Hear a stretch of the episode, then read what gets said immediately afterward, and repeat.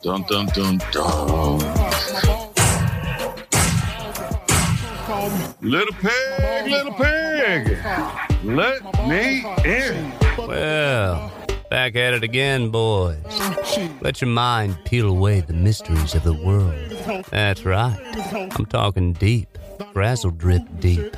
This is Whiskey, Beer, and Conspiracies podcast. Oh, by the way, my balls is hot. My balls is hot. My balls is hot.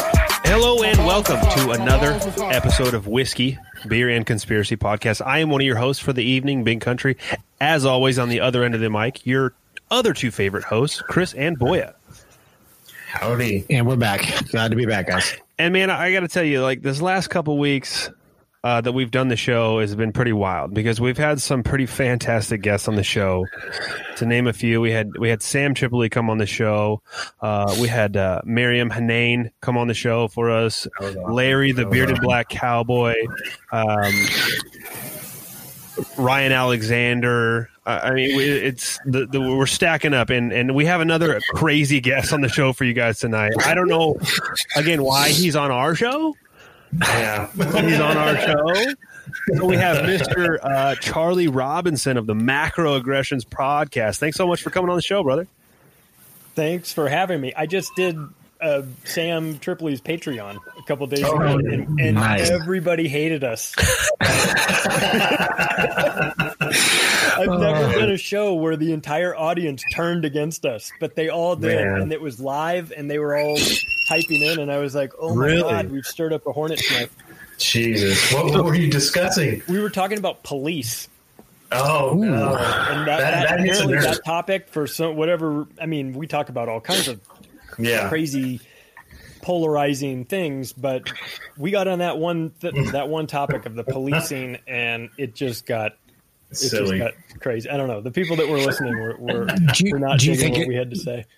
Charlie, do you think it's just because the, of the climate right now on how you know the that seems like there's a very uh the boisterous minority that's out there right now is just hating on the, the cops. Just to be clear, we don't mean minority, minority. Yeah. We just mean The, small group of the smaller group of of, of, of uh, people, and if you look at the protests, it's not minorities out there. It's No, no, it's a no. bunch of It's- woke it's white kids. of- Uh, right it's strange out there. Yeah. So, so do you think that it's just because of the climate right now that people are, it's just such a hot topic? oh yeah yeah Be- i mean i went to college at usc and in 92 i was there when the L- when the rodney king riots kicked off Oh, so Good i time. experienced Good time. fuck the police, you know, and all that stuff. And um and I also saw how quick it can go from like everything's normal to I don't have to take these videotapes I rented back because the video store across the street burned to the ground. Burned down. You know, Yeah. like it, it was Yeah. instantaneous. And so I felt like, well, what happened to Rodney King was horrible. It was caught on video in an accidental way back then. You know, not everybody had video cameras. Um, so we were lucky to get this little glimpse uh, b- behind the scenes to see what really happens to the black community in Los Angeles. And I thought, well, the, the riots are horrible and what happened to Rodney King is horrible. But at least the good thing is that after we have all these riots, then we won't have any more of this stuff happening. We won't have any more of these police treating black people like this. And here we are, like almost 30 years later, and we're still seeing the exact same thing. So it's like nothing has changed, nothing got fixed. And now where everybody's so hypersensitive to everything, yeah, I mean, it's not a surprise that every issue is being brought up now. We've got an election, everyone's talking about you know in a couple months there might be you know unbelievable change. Either neither side is going to probably accept the results of this you know? I mean so we're all set up to be in like a giant pressure cooker and then you add the police brutality thing on top of it while everybody's this sensitive and out of work and cooped up in their house. I mean it's just a recipe for for societal you know danger. And and i don't think any of this is accidental. I think a lot of this has has been calculated in advance as a as a sort of way to get us all focused on fighting with each other and not Yeah. focusing on the real issues which is who's pulling the strings on all these politicians and scientists that we have questions about. Who's above them? Who's running the show And so, as long as we're fighting about whether or not you're wearing a mask or I'm wearing a mask, then that's less time we have to devote to figuring out who's really the problem. Right. Yeah, exactly. Yeah. Without a doubt. A Uh, you know, Charlie, a, a few weeks ago, um, you did a show where you were talking about COVID, pharmaceutical industries. You were talking about vaccines. Uh, you had mentioned, I mean, you went into into depth about it, and I kind of wanted to pick your brain a little bit about that with the fact that if you look at statistics right now in the U.S., right, the number three killer of Americans is medical malpractice. Mm-hmm. And you had mentioned as well that n- they don't do double blind studies on vaccines anymore. Right. And now we have this climate where there's so many people, and it's typically like the Advent mask wearers who are like, we need a vaccine. They Or we, want, they're craving one. they're, yeah, they're cra- like they Yeah. want it so bad. They've been conditioned. yeah. We've all been conditioned by big pharma. We're one of only two countries in the world that allows farm pharmaceutical companies to advertise on television. Besides us, it's New Zealand as well. Um, we're bombarded w- with ads from big pharma that if you take this pill, then it will fix your problem. And then they fast read all the side effects. I'm not- yeah, yeah, I'm not worried about that. I'm not worried. It, it's going to fix my. Okay, I just want the pill. So it's no surprise to me that there's a vast majority of people sitting around saying, "Well, once we get the vaccine, then mm-hmm. everything will be fine and everything will be figured out." So I, I'm not surprised by that. But the people that that think that need to understand a little bit more about vaccines and how they work, or how they more specifically how they don't work as well as we're led to believe. And part of the problem is actually the media, because um, you know if you're a casual sort of per- participant in the vaccine debate, um, you probably just assume vaccines are safe. That if just you know get your vaccine, don't worry about it. You know what's the matter with you? Are you anti-science or, or everything like this? And you assume that if there was really a problem with vaccines, I would have heard of it on my nightly news. You know, I would have. I would. They would. Uh, Anderson Cooper would have done a, a, a story about how vaccines were, were really like having a, a big impact on the autism thing. Like I would have heard that. That's what you sort of assume. But the problem is that sixty percent of the ad revenue that the nightly news receives comes from big pharma Yeah. for their ads that are constantly running. So they can't really do those stories ab- about the the flip side to the vaccine conversation. So if you're just a casual observer, you don't even think there's a debate going on because you never hear the other side. You never That's see right. it on your nightly news. You never read it in your magazines or anything like that because it's the same situation with them. So so you just have this belief that like vaccines are safe. They're not safe they're not safe for everybody every single time, but they're sold as if they are. I'll put it to you this way Catholic Church, who has a huge problem with pedophilia, everybody knows that. Do They, they? they have paid out. Wait, I didn't. Anderson Cooper didn't tell me that. Are you sure? I'm not going to tell you that either. Um, they have paid out so much money for screwing up children's lives and, and things like that. That Yeah. it's general knowledge. Everybody knows that. Well, the vaccine industry has spent more money than the Catholic Church Holy shit. back people that have been damaged by their products. They paid $4.2 billion to people. And that's after you factor in the fact that there is a uh, there was a law passed in 1986 that made vaccine manufacturers exempt from lawsuits. You can't sue them. They're paying out 4.2 billion dollars, and they're totally protected. Just gives you an idea of how dirty this industry is, and it never gets talked about on the news because they have a financial interest in not Right. pissing off their, you know, their their biggest contributor.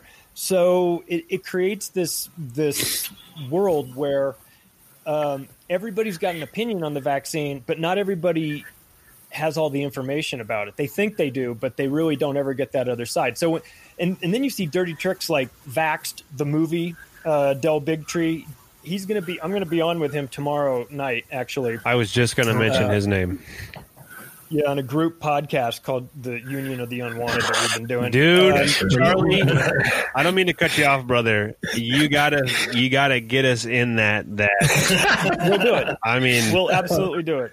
No one wants us either. For sure. For sure. Totally. It's been fun. We've just been having people in. So so Del's in there, but Del made this movie called Vaxxed, and it came out and it just and it talked about real life people having these vaccine injuries and the things that they went through and the manipulation by the CDC.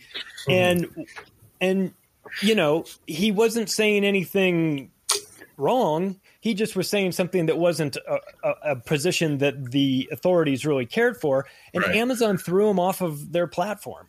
you know, so there's this crazy sort of censorship that's happening in conjunction with, uh, you know, just a, a reduction of information about what's really going on, and it's it's it's concerning because the repercussions of everybody like rushing in to take a COVID nineteen va- untested RNA vaccine from Bill Gates, like if you don't, you know, if you're bogged down in your day to day life and you don't know anything about the outside world really, and someone is telling you about a vaccine and you have no clue, you might just say, "I guess I got to take it. I'll take it." Yeah, You know, exactly. Yeah. you can't do that with this one. This is going to permanently change you, your Yeah. DNA, the, the way it's set up. The the vaccine that they're talking about is no bueno, man. It is going to really do some damage to people, and uh, they're looking to silence people like Del. You know, they're looking Right. to silence people that are talking about uh, anything that is not in within that acceptable area of conversation with big pharma that's like approved if it's just a little bit outside of that they'll marginalize you and make you look like a maniac and try and get you deplatformed and everything it's real it's crazy it's crazy, It crazy. we should be if if i'm talking about vaccines and i'm so out of my mind and i'm talking out of my ass why do you have to censor me? Exactly. why don't you just let me continue to discredit myself right with all this crazy stuff? But when you start censoring these people it has the exact opposite effect. It makes you think well why are they censoring him? I mean i, I understand it if it's like you know if this guy is saying something really dangerous but you know the, he he backs up his stuff. I mean, a lot of the people in the vaccine community get get accused of being anti-science, but in actuality, they're the most pro-science people I know. They they understand the current science of the vaccines and they have big concerns about it and they want it changed. They're not even so much anti-vaccine as they are just like pro safe vaccine. And Yeah. you know and so but you can't have that opinion either because you'll get censored for that. It's crazy man. Amazon is throwing books off of their That's crazy. platform that that are anti-vaccine books. I mean this is this is alarming. It should be alarming to people. Yeah, Just and, and we we've seen the way like vaccine um, trials have gone. They're like non-existent anymore, especially with with this COVID nineteen. I mean, Russia just approved one that they tested on like thirty eight people. And Yeah, they're like, great. that's good to go. you want that out. you know, but they're Sign me up. That's the one I want. yeah, dude. But uh, the whole vaccine discussion is just as divisive as Yeah. the race discussion that we're having now. Because people are like, "We need the vaccine. We need the vaccine, and you better have the vaccine so you can go back to work. Your kids better have it so they can go back to school." And when you're questioning it, people are like, "You're you're the crazy one. Yeah. You're the crazy one because you're wondering why you should have to take a vaccine they developed within six months." That they expect to work. Yeah, my, my son my son recently uh, uh they're doing started school up for his middle school and my oldest son who's in high school started uh, high school and they're doing online distance learning um the whatever they're, they're calling it now distance learning my son, my middle son who's not going to school that they do not have a return date was had to take a vaccine vaccine for a card that we had to get updated, sent that proof off to uh, the school for him to start school. Otherwise, he wouldn't be allowed in school. But you're still going to do the distance learning. Yeah. He's not Even affecting you're not in contact with anybody. Correct. Yeah. And I'm like, is this really necessary? I mean, do I do I need to go out there and get it? I mean, he is doing distance learning. I would understand if you know with the, the California is ridiculous with the vaccine laws. And anyway, uh, making everybody because if everybody else has got the vaccine, why do you have to worry about my one kid? If the vaccines are working, right? I mean, Uh, yeah, it's it's the same should be argument my- against uh, it against should masks. be. It should be my choice if I want to subjugate my child to that. It and let me like- don't get me wrong, I'm not anti-vaccine, right? But I am very anti being told what I should do all the time with my kids, and I should be allowed to to push back on that.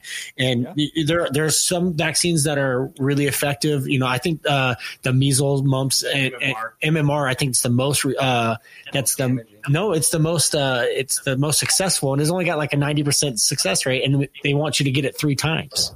Yeah. They don't test you if it's if it's working after the first time. Right, like They it's don't- taking a they- titer test. They don't do titer tests. They don't say, "Oh, hey, we'll do a blood draw and say, hey, yeah, it's working. You have antibodies. It's, you're good to go. You never have to take it again." No, they just walk in and say, "Oh, you need a booster shot. Here's a booster shot. Right. Take a second booster. Here's a third booster." So And who is in charge of of dictating that schedule? The CDC, the Centers for Disease Control, and who are co-owners of the patents on these vaccines? Yeah. The CDC. They make about Weird. five point four billion dollars a year off of the crazy. patents that they own on the vaccines that they set the schedule for. Yeah. uh, products, by the way, that they have, like I said earlier, rammed through Congress through some bot politicians to Oh, get yeah. it so that they can never be sued for product liability. It's the most ingenious racket It you could genius. possibly imagine. It is impossible to lose money there. It's, it's crazy because whatever happened to a conflict of interest, right? Right. Yeah. And, Yeah, and that, this is the biggest when it comes to pharmaceuticals. It's the biggest conflict of interest because everybody has their hand in in big pharma's pocket. So anytime, like with the vaccines, with the even the the seasonal flu vaccine, uh, va- I don't know why we call it a vaccine Yeah. because it, we stopped getting them years ago. Yeah. But you take your kid in for an appointment and they ask you, well, it looks like on our record you haven't had a seasonal flu vaccine. We just made an appointment for you. Go ahead, go upstairs. and do, would you like to know? Would you like to know why that is? Yeah, I do. the pharmaceutical industry pays the doctors' offices as long as they have a ninety, uh, as long as they have a sixty-four percent uh, rate of vaccine um, takers in out of their batch of people. So it works out to you know, depending on the size of the doctor's office, it can it can be on average about hundred thousand dollars a year that they get paid as a bounty by the by big pharma, and it's legal for them to do that. It's just a shitty system that's set up that incentivizes the doctors to push these vaccines, and so it's it's. Um, I, I just have. I, I understand that you've got to make money. I mean that there's companies and they make money, and and, and I get that. But when they when the, the regulatory agency people leave the CDC and go to become the head of Merck's vaccine division, you know, I, I have problems with that. And and revolving and vice versa, they go the other way around too. So there's there's a big revolving door between all these, and it's really, I mean, I just think it's reprehensible because we're talking about regulating health. I, I mean, you guys have all rigged the stock markets and all the LIBOR and Forex. You've rigged all those places. You like to rig stuff, but but for God's sake, give us the regulatory agency that will actually regulate the pharmaceutical companies because right mm-hmm. now they're totally infiltrated and they are they're they're not they're not regu- they're vaccine companies masquerading as regulatory agencies. That's what the CDC is. And it and we can't have that because we that's a that's an office that we really need. So when the whole coronavirus situation comes out and the CDC starts talking about their you know their guidelines and everything, forgive me if I'm not just snapping to it to do what they have to say. I mean, I know what a corrupt and dirty organization that is. And so when they come out as the authority and the World Health Organization comes out in, in partnership and says, you know, this is this is what's happening, this is what we have to do, this is what you need to do to, to uh, maintain your health. And I go, oh, hang on a second. The same World Health Organization that got busted putting sterilants in the tetanus vaccines that they dumped on Africa for 10 years, then lied about it when they got Yeah. caught and eventually admitted that it had been an ongoing program for a decade. So, like, forgive me once again if I'm not listening to them. So, we've got a lot of problems with the sources of the information. Like, we're all trying Right. to figure out what what's going on. We're trying to figure out if this virus is real and what Yeah. does it do to the economy and how many people are really dead and how many people are, you know, what's the rate of infection and the information that we're getting is coming from the most corrupt and, and least trustworthy organizations you can get information from. Right. And Yeah. on top of that, we're seeing it's obviously all skewed. Like it's like, you know, the motorcycle deaths being counted for as co- Yeah, yeah. and you go, well, how can I make an honest decision on anything if I can't trust the information? If I can't trust Right. the CDC to give me vaccine information, or if I can't trust the World Health Organization to give us this COVID information. So it's like we've spent this this whole year of 2020 like doing our best to make decisions about how to position ourselves for this stuff and how to deal Yeah. with our lives and our kids in school. And we're hoping we're making decisions based on information that is at best totally questionable. Yeah. You know? Yeah. Absolutely. That's what I- it seems I like. feel It just like, seems like there's um, just so much. Sorry, go ahead, Chris. Go ahead. Oh, did he freeze? Nope. Brian. There? Oh, we froze. I We're did not frozen. mean to cut you off, but you froze on our screen. So, yeah, we're here. Can you hear us now? Oh. Oh, he's frozen. Go ahead. Yeah, go ahead. Are you go back? ahead. See the the fucking Illuminati, I was man. We gonna- start get going, and Got us again. So I Go guess ahead, Chris, the, the biggest problem I've had with the biggest problem I've had with this whole uh, Corona COVID thing is the misinformation. And it's sending people into a panic mode. When i've got you know extended family you know you know my mom calling me and she's like you won't believe what this virus is doing to people and how many people are dying. If you leave your house you're going to kill my grandkids. And you know started this whole uh chain of events with me and my mother and her relationship with my wife and me and my kids. And she's in panic mode because i drove to another state to get away for a little bit. And i'm like calm down. I said, you got to look at me, my wife, and my kids. We are all extremely healthy. I don't, I never get a flu uh, shot. I stay very healthy. I take very good care of myself. I work out all the time. My wife is the same way. My sons very rarely get sick. They very, you know, quickly uh, fight things off. Uh, my daughter is asthmatic, so we were being careful with her in the beginning because we just didn't know. But then we just see like nothing going on. no one's getting sick. You know, we've been around people, mask, no mask, you know, and it's just what It's crazy. You, if you're bombarded with this is the worst virus since the the Spanish flu, and you know, then why aren't we having the the deaths that you know that we would expect with something like that is so contagious? They're making it out so the people are, are getting it, and I'm like, the death rate's just not there, and I guess that's what I fall back to is if the death rate was astronomical, if nine out of ten people that get it were dying and, and falling in the streets, I'd be super worried about it, right? But that's just not just not what we're seeing.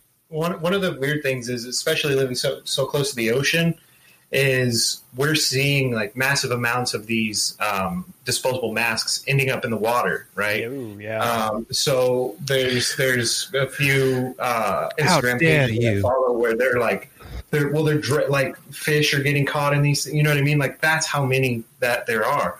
But even on the street, you walk down, you'll see um, a mask thrown, and it's like if if this virus was as deadly as we're being told, why aren't the biohazard trash cans lining the sidewalks? So we exactly. you know I mean, so they're they're talking about the spread, this and that. Then you have Dr. Fauci who goes from uh, masks, we don't need them, they're no good, to all of a sudden everybody needs a mask, we need to social distance. And I'm not a virologist, but I do understand the way air movement works. So I know that this little plastic partition between me and the cashier isn't going to protect them from anything Yeah. but they swear by it and they're good with that. And if you have a cloth mask on, then they're safe. Like they feel it just it doesn't make any sense to me at all. You know, Yeah. you know what I've uh, started equating it to, um, especially with the misinformation that's out there, and then people thinking that no matter what, the CDC has our best interest in mind. Is that I don't know if you guys have ever seen the Brian Regan stand up when um, he goes, he's like, you know, as I get older. And you get out of bed and then something hurts and you're like, oh, that's new. Man, that hurts. I guess forever. And I feel like that's what the sheep in the society now do when you go out and tell them, hey, listen, are you familiar or do you even know that it's common knowledge, not a conspiracy in any way, that there was something called the Tuskegee experiments where they, the U.S. government infected an entire group of black people with weaponized syphilis to run experiments to see what, what would happen. Just to see. Just to see. Hey, well, let's check it out. Yeah. for four decades. Uh, for four decades. and then they come out and apologize, and we named like a freeway after them in San Diego. and we're like, yeah, oops, They I got a guess, movie too. I guess They got a forever. I guess that's just what happens. And it's Yeah, well, that's that's the thing that I tried to bring up to people because they're like, no, no, no, the government wouldn't do that. I'm like, first of all, who the fuck do you think you're talking about? The government wouldn't do that.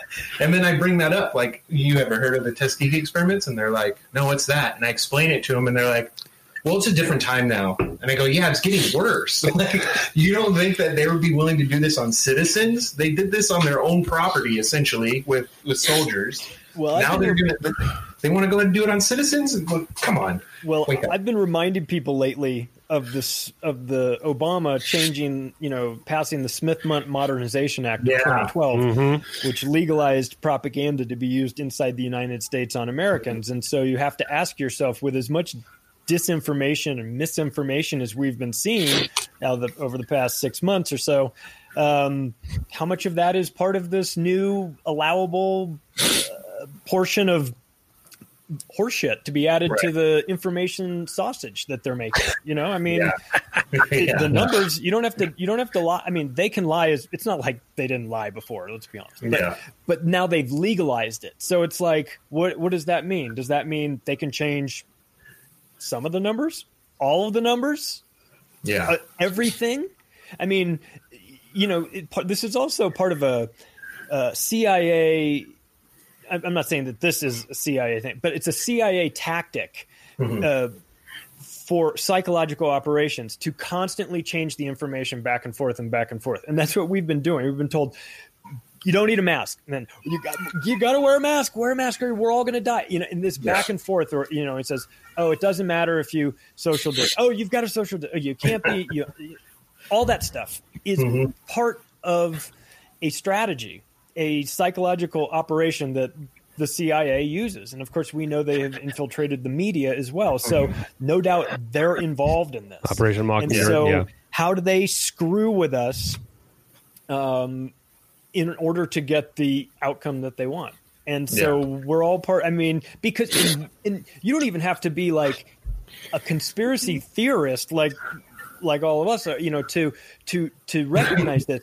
I think the average person recognized that, like, right when coronavirus started to like fade, all of a sudden George Floyd kicked in. Yep. And it was like there, we went from one right into the other, and they're like, "That's kind of weird." Like, yeah, yeah, it's almost as if the controllers were going, "Okay, this isn't working. Switch to Plan B, or bring you know, bring up bring out the GIMP." You know, like they just you know, let's switch it up because here comes the next operation. Here comes the next one, and what do we what what do we have to look forward to now? We've got a you know a couple weeks, you know, two months or so till till the election. What do we mm-hmm. what do we have in, in store for us? EMPs, bank Dude, runs. I mean, w- w- it, it reminds me of it reminds me of Hunger Games, right? Where they have the the the guy in control of the games, Yeah. and like shit starts to die down, and he's like, "All right, send in the lions," you know? Yeah. And then the game starts to change, and more and more people are fucking getting, you know, it's send in the murder like- hornet. Yeah, Yeah, exactly. the Like, murder hornet. There's some guy just watching all these monitors, right? And people are like, Yeah. all right, we flattened the curve. It's been 14 days. Let's get back to it." And they're like, Nope. "Base war." Yeah, it's it's that's, that's the architect Well, think about it. watching the screen. The architect watching the screens is what it is. if you want to talk about perfect timing, I mean, you just had us all confined to our homes, being away from people. So we're all getting worked up. We're all pissed off as it is. And then something that polarizing to be set off, it, everyone's going to come unglued. It's going to be the end of the world. Let's just, obviously, you know, they're going to be at, to, to the tens with it, with their, their pushback at that point, because they're already fed up. They already had enough by being locked down. Yeah. So, Yeah, and it's it's what's interesting also is that you know there was a discussion about how children don't react the same way with the virus. I remember when this first started. My my oldest son he has asthma also, and he was wheezing a little bit, so we took him to the doctor, and the doctor was like, "Oh, he's fine. We're going to give him an inhaler um, and and a breathing treatment, and he'll be good to go." So got his breathing treatment, got his inhaler, and while we are there, I told my wife, "Make sure you ask the doctor about this virus." see what she thinks. And the doctor's like, for some reason, kids are getting it, and they'll be sick for a minute and then they're over it. But she's like, I haven't really seen, you know, other family members going, well, my, my child got sick and then I got sick and then everybody else got sick. So she's like, I don't think you have anything to worry about with him.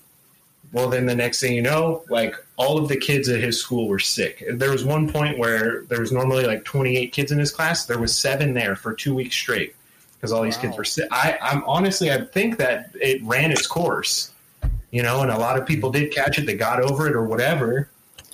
And herd immunity. Yeah. uh, yeah, uh, honestly, But that's a good thing, though. I mean, Exactly. get get Exactly. sick, pass it around, build up immunity, and, but that's the other thing that that is is strange, right? So they even the media is telling you kids are kids seem to be resisting the virus, or they're handling it differently, or they're not transmitting it.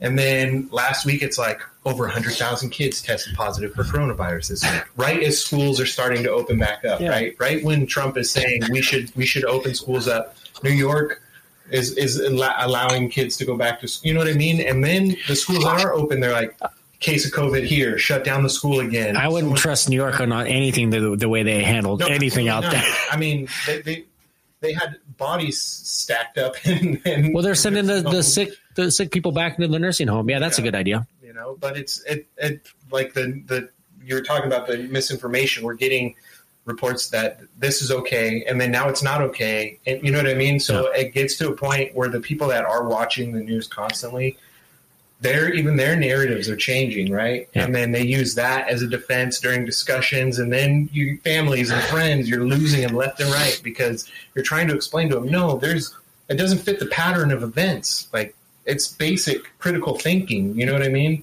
and and it, and it's it's part of the it's part of that wedge that they're using to fucking drive everybody apart Yeah, I, I do agree.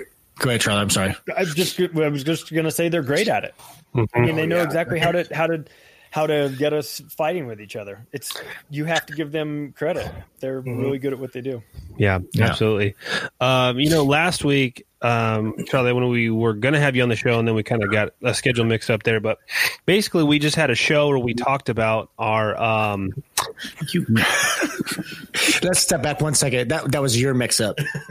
Don't you throw me under the bus. okay, you're snip, not sniff, snip, not.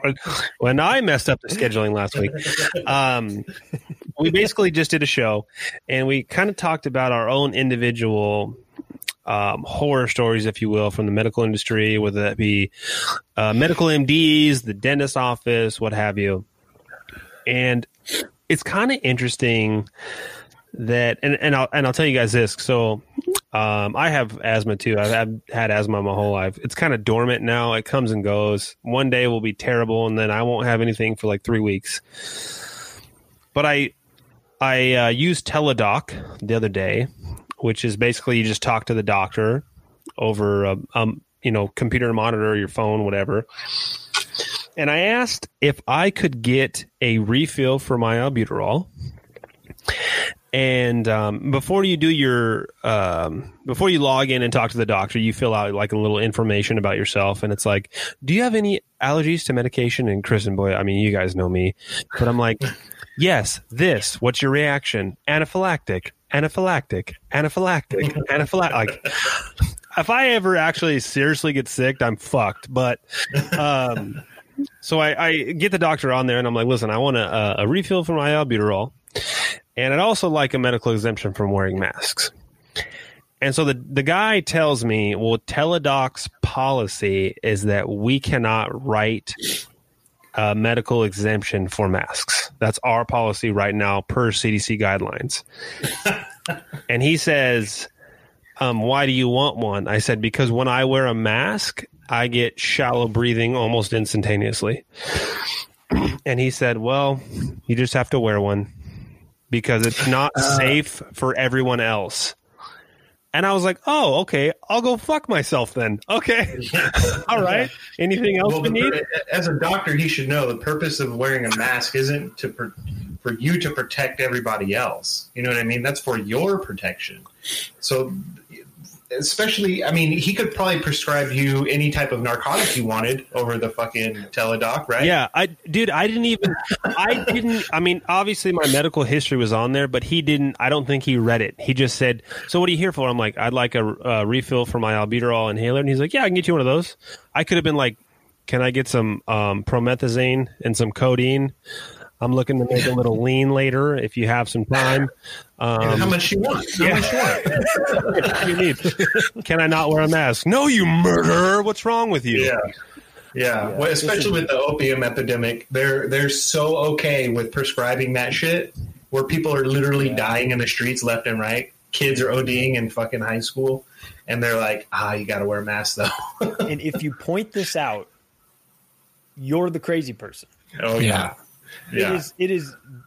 I I just can never really wrap my head around that. It's strange. Um, even even using the CDC's numbers, if you point those out to people, the the the uh, chances you have of surviving the virus ninety nine point six now. People want to. I think people get a superiority complex off of acting like they've saved somebody's life or something. Some mythical Maybe that's what person that they've they they they somehow by wearing this mask they're they're somehow um you know a part of the solution to it all and then they feel great about that and they see i mean they see you as the enemy it's it's it- it's insanity it's it's Yeah. mask insanity because you want to just grab someone and go listen you're wearing this mask because of fauci i can find you the same guy saying the exact opposite thing Mhm. and, and play it for him Dr. And Judy they'll go- yeah.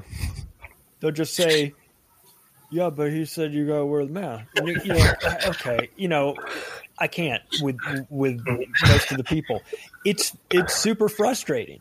It's It frustrating that if you just say something on television long enough, um, you know, people will do it. But I have to remind people, it's like, hey, you know, early on they were saying the exact opposite of what they're telling us to do now. So, you know, if you're you're so gung ho like I've got to have a mask on or everybody's going to die, just remember that like early on these same people said the exact opposite thing.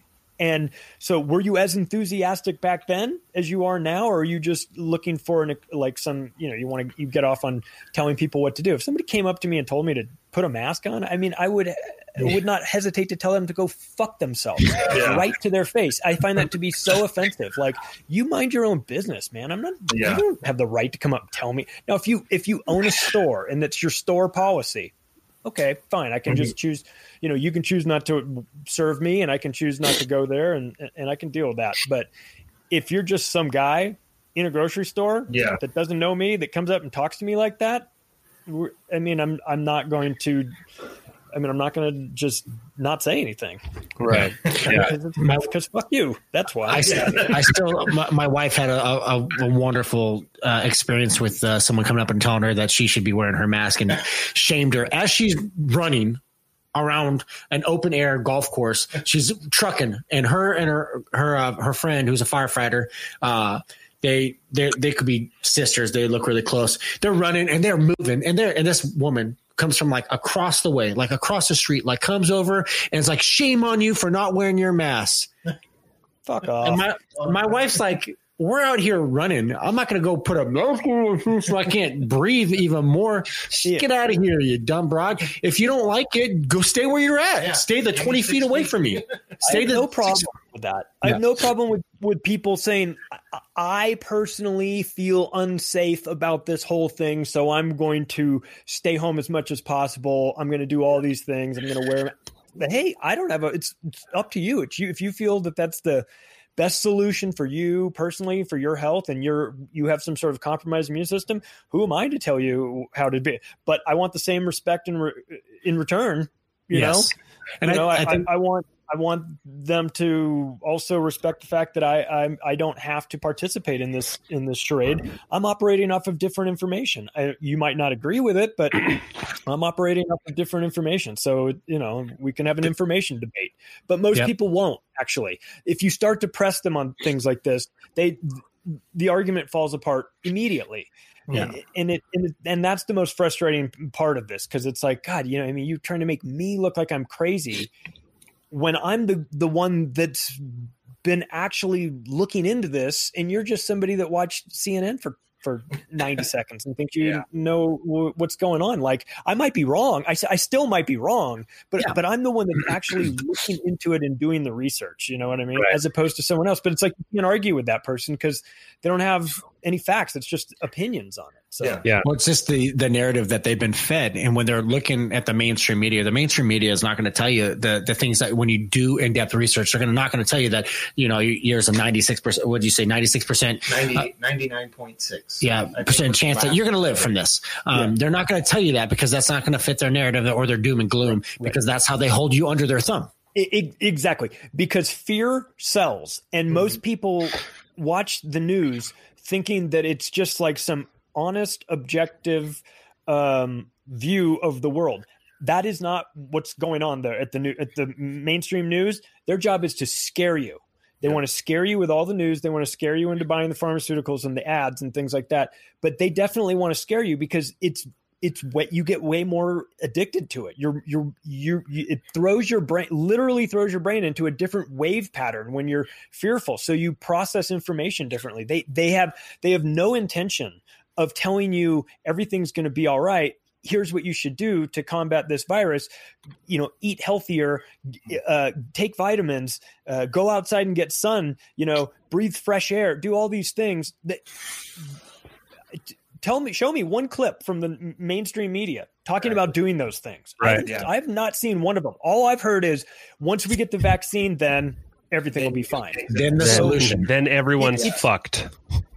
everybody is fucked but nobody will know they're fucked at- at Exactly. that point and uh, you know What are, I- what are the, I, Charlie, I, what you- I get so frustrated because you just want to you just want to grab people and just go fucking look it's right out. here. But but you can't do that because you sound like I currently sound totally unhinged and it doesn't work. So I, I find myself just going you know I, I'm not even going to participate Can't save them all. Can't there's no point we're talking about the, the vaccine, and, and you said earlier, I think you hit on it a little bit earlier, Charlie. There, there's going to be some major repercussions from having a vaccine. Number one, that's you know not all the way tested or rushed. If they're rushing this thing out and and it comes out and they're you know get a bunch of people with this, what are what are the worst case scenario type things that you could see happening?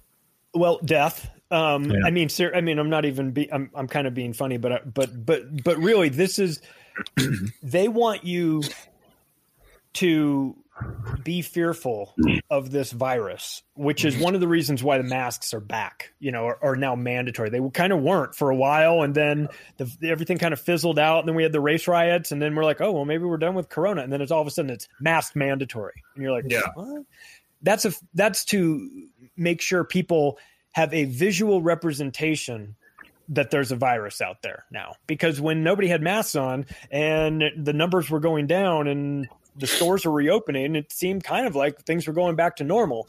And they couldn't have that. They want you they want you to still be in fear.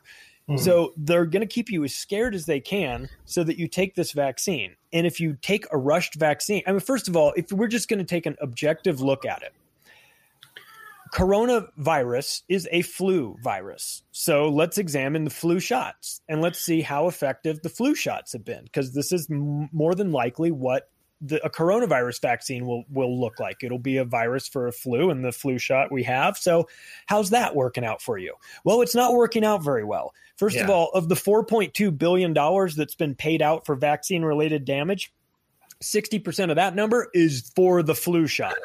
So it's no bueno, man. It's really, really not a good thing because, um, you know, why do you think they they'll give you a gift card at CVS? They'll give you a ten dollar gift card if you get the flu shot. Yeah. Why? because it's going to make you sick, and then you're going to come back and buy a hundred dollars worth of medicine from them. It's this. So, so this is our. This is what we're looking at. We're like, well, once we have the coronavirus uh, vaccine, then everything will be fine. It'll go away. What? Like the flu? The flu Yeah. shot is the lo- the lowest figure that I saw for the effective rate, uh, uh, efficacy rate of the flu vaccine was I saw it as low as nine percent. If you made brakes for a car that had a nine percent success rate, would you not be getting your ass sued? Of course you would. Oh, but you can't with vaccines because they're protected. So, so you've got products that have baked in protection from liability. How good do you think that product's going to be? It doesn't have to be good. In fact, Exactly. they tell you it's not good. It's so not good that you have to get one every single year because the Yeah. one, and they even then they say they're guessing. So let's stop pretending that the coronavirus vaccine is going to come and save everybody. It's not. Even if it's even under the best of circumstances. And by the way, that flu those flu vaccines have been around for decades. Yeah. And so they're not rushed and they're still shitty. So what do you think a rushed one is going to look like? It's it's if people i mean I, part of me wants to stand on a mountaintop and scream this and the other part of me wants to say like if you're dumb enough to take this then you fucking get what you deserve because it's so obvious that this thing is going to be dangerous like if you can't see that like i don't know what to tell you you know Mhm. it's really it's it's frustrating Yeah, with with uh with especially with Dr. Fauci's involvement with coronavirus research Yeah. from the very beginning. Um, you know, when he was ahead of the NIH and he was doing gain of function testing, which for some reason, I mean, why the fuck would you do gain of function testing anyways to see how a virus jumps from an animal to a human? That that blows my mind to begin with. And just let it fucking be. We don't need that shit, you know. But Yeah.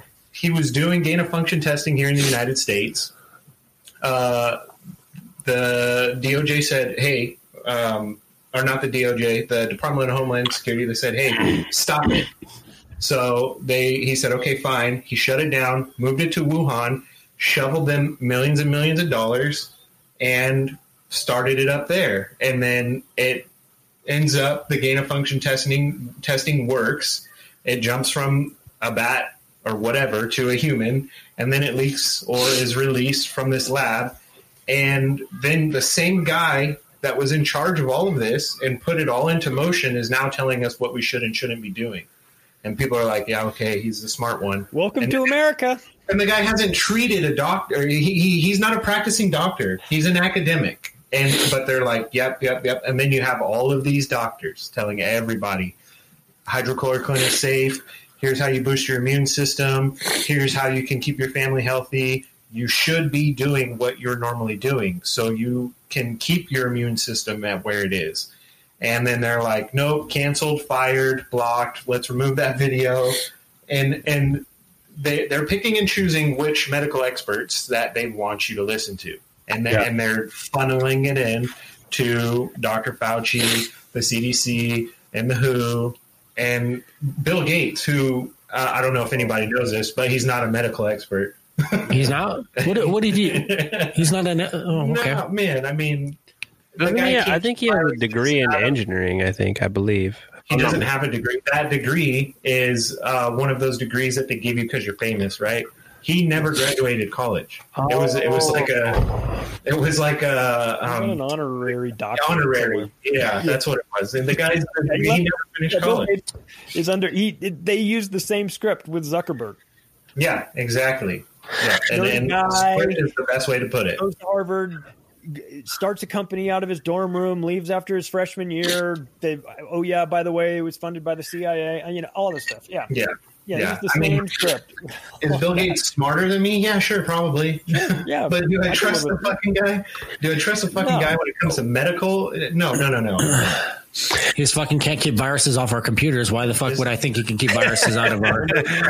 he learned he learned about that you know i mean he, he learned the game from that but but once again you know who who's bill gates who's his you know what's his family like well if you dig into his his his dad bill gates senior was the head of planned parenthood took over for margaret sanger who was margaret sanger she was a uh, besides being a horrible racist who started the company to get rid of the negro problem she called um, you know she was a eugenicist and Mhm. so this is and bill gates senior takes over for her and then you know passes this down to to his son and so none of this stuff is coincidental you know th- this guy these guys that magically appear on the scene like fauci and Mhm. bill gates i mean this is scripted this is Yeah. scripted like we're watching this like it's real but this is a scripted thing i mean and and how do i know that well w- when you do an event when you do event 201 in october of 2019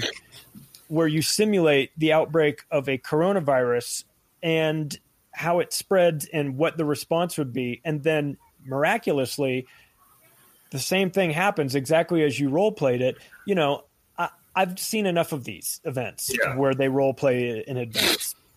Yeah. 7 7 bombing, 9 11, all this. You know, you could go on and on. Role playing for events and then those events happening the way the role playing exercise portrayed them, that is not accidental. That makes this an operation. This is an operation of some sort. So Bill Gates is most definitely involved. And the operation, you know, invol- includes the World Health Organization, who, like I said, you know, has been busted for putting sterilants in their vaccines, and Johns Hopkins, who who was involved with the Guatemala syphilis study. Yep. Johns Hopkins University. This is not some altruistic hospital. This is a this is a deep state hospital that's involved in social engineering. Yeah. So we've got three components of this. Yeah. Bill and Melinda Gates Foundation, um, the uh, Johns Hopkins, and the World Health Organization. All these institutions should not be trusted at all, and they're the ones role playing this event. And then it happens to, I mean, Yeah, come you know, on. call me a tinfoil hat wearing conspiracy theorist, but I have questions. exactly. And it's I like have questions about all that these. no one wants to answer. We call you critical thinker, thinkers on this on this show. Thank you. uh, I truth, appreciate that. uh, real life truth hooligans. And it's like, are, are we going to trust John Hopkins when I smoked pot with John Hopkins and Sloan Kettering and they were blazing that shit up every day, you know? So, but you know, I think it's important to, to also examine what major pharmaceutical industries and current medical practices ex- what they do nowadays is they base everything off of germ theory. Now, if you know anything about germ theory, obviously the the latter word should give you a hint on what they base all of their studies on. Is it's basically on theory. And there was a particular doctor, and his name's escaping me right now, but he had mentioned a, a study that was done in the early 1900s where they did an experiment where they had a dozen or or or so people infected with the flu. And what they did was is they sucked the snot out of those people's noses and they directly injected it into healthy people. And not one of the people that they injected got the flu. So they concluded that based on that, uh, these viruses are not transmittable through human, like through human human contact because viruses are non-living organisms. So if a virus leaves your body, it's it's almost dead immediately because it needs a host to survive. Bacteria is a little bit different, obviously, because antibiotics can kill bacteria, and we had talked about this on our show before. But um, I particularly subscribe to that theory that uh, viruses are something, and we had. Um, a guest on our show that had talked about this as well that um, viruses are something that your body creates in a response to something that is infecting your body. So, uh, if there's a particular genetic mutation in our bodies, our bodies create a virus to combat that mutation to get it out. And we had talked about this on the last show. I remember as a kid, because I was so sick as a kid, and I would go to the doctor and I had a virus, and the doctor tells me, you just have to let it run its course. There's nothing I can do for you. I can't give you an antibiotic because it's not going to kill it because it's not bacteria. So you got to let it run its course. So when we talk about this virus that is so transmittable, we have to use glory holes to make sure that we're safe. and, and- I should have saw where you're going with this. I should have saw this a mile well, away. well, I'm going to get you a prescription, Chris. Thanks. well, to our listeners, you think this is a joke, and it's not. This is from the CDC. They said in order to be safe during the coronavirus pandemic, you got to use glory holes when you're having sex, which we said on the last show. The term glory hole only exists inside of like Pornhub categories, right? There's like if you walk up to a normal person, you're like, "Hey, you got to use a glory hole." They're like, "I don't know what that is." Well, there's a particular website where you could do some research. But Brian, I just want to backtrack for one second. What's not safe is trying to explain that to uh, my wife. oh my goodness! Or, or a kid. Yeah, Do you think? Do you think that there's not any high school kids who are like terrified of this virus and they're on the CDC website going, "Hey, do we have any glory holes here? you? Brian, when you sent me that screenshot of that breakdown from the CDC, and I showed showed it to to my wife, God bless her, she she about rolled out of bed and like started kicking me. She's like, "This is awful. I cannot believe this is true." And I said, "Hey, it's got to be true. It's on the Gotta go website." some plywood, baby. Uh, to quote the great Sam Tripoli, "Are you not entertained?" Yes, exactly, exactly, What are we, exactly. yeah, right, Sam. What are we doing? What are we doing? And it's it's We live in a amazing to me. It's a it's a fucking cartoon. We're lit, we're literally living out the plot as if like the Matrix and V for Vendetta had a love child, and the director was like Woody Allen, and that's what we're in right now because That is that's 2020. that's 2020 Yeah. because Produced by Roman Polanski.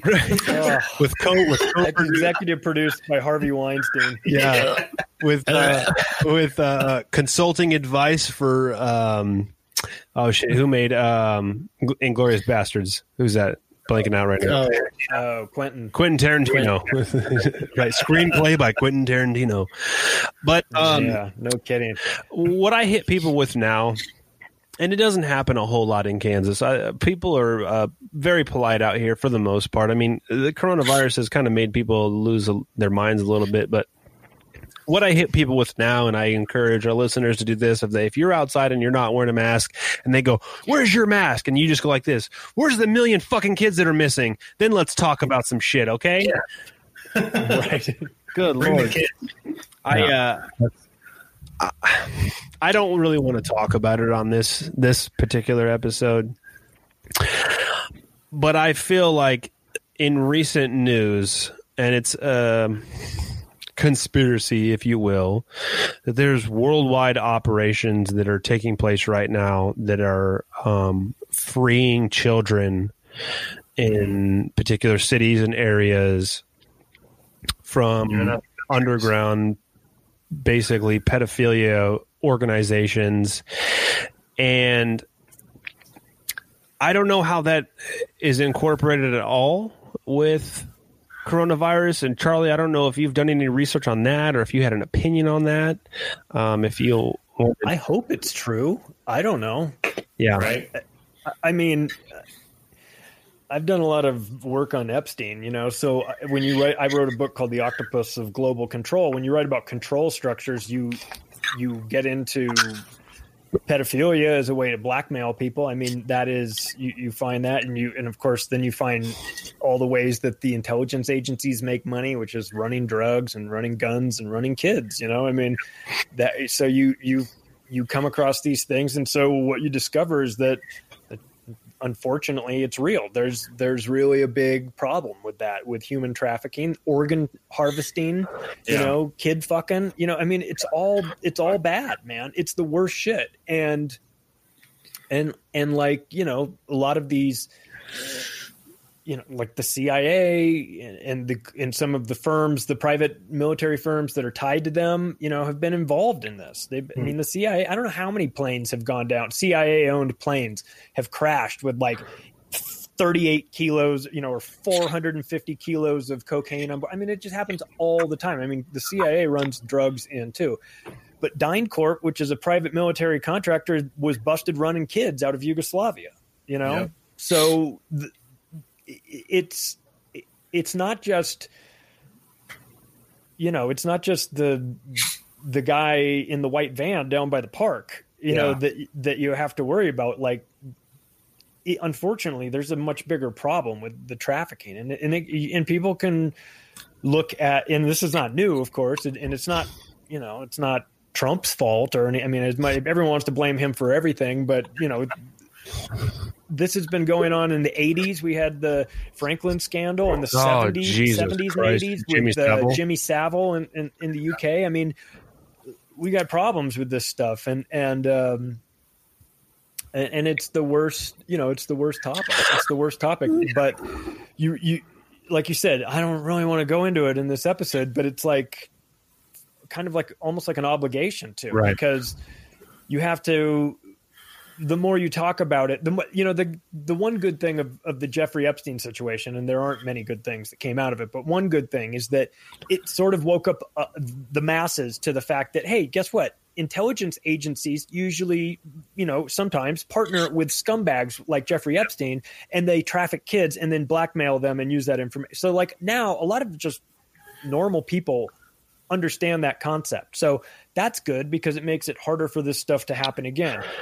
The the child trafficking and you know and pedophilia components of this which, are awful to talk about and it's like this subject that you just you really don't want to get into. The the only good thing about talking about it is that it it make it brings awareness to it and then that makes it increasingly more difficult for it to exist, which is better. You know, that so that's a good thing, but it's like you know, you don't you don't you don't think about it. You don't Right. if, unless it's some somebody that happens close to you. It doesn't get reported on the nightly news. You don't like to think of like politicians and high level people being involved and running these things. But, like unfortunately, like there's truth to that. It's, it's I very think, um, very sketchy. uh, boy, correct me if I'm wrong, but it, for the length that we've been doing the show, if I remember correctly, one of the drunkest we've ever been doing an episode was Jimmy Savile. So we did a two part episode on Jimmy Savile, Yeah, and uh, especially when we got to the Jersey Island portion of it. and and Oh, he's a fucking monster. yeah, Yeah. and um, it's it's a real thing that it's unfortunate that we it's unfortunate that we have to talk about it, but I feel like there's not a whole lot of shows out there that talk about it. No, it, it's. I think it's because obviously it's uncomfortable, especially if you have kids, right? Yeah. Um, but the thing that's even more upsetting is that it doesn't get reported on. You know, even if you go to the FBI's website to look up how many children go missing, if you go, the, none of that information is there. They don't report on any of that stuff. They don't keep those numbers. Um, the the heartbreaking thing about it is when the FBI or you know uh, any of these alphabet groups are monitoring trafficking, um, trafficking cartels or organizations or whatever you want to call them. They they witness kids getting trafficked and harmed left and right, right? Whether they're being sexually assaulted or murdered or, or used to sell drugs or turned into child soldiers, and they don't do anything about it because they want to use it as a stepping stone to get to the next person, to get to the next person, to get to. The... So honestly, they're just as complicit as the people that are operating in these organizations. And uh, For I think sure. I talked to, the, to these guys about it before. I listened to this podcast called Chasing Warhead, and it was the first time that it ever really clicked in my head that that's what they're doing, right? The, the, the whole idea of that podcast was they were trying to track down this serial um, uh, sexual pedophile, and when they finally figure out what's going on, they end up running into an FBI agent, and the FBI agent says, "No, we've been monitoring this guy for years." What do you fucking mean for years? This guy has victimized hundreds of kids within that time, and you haven't stopped him yet. Well, we're trying to see where he goes next.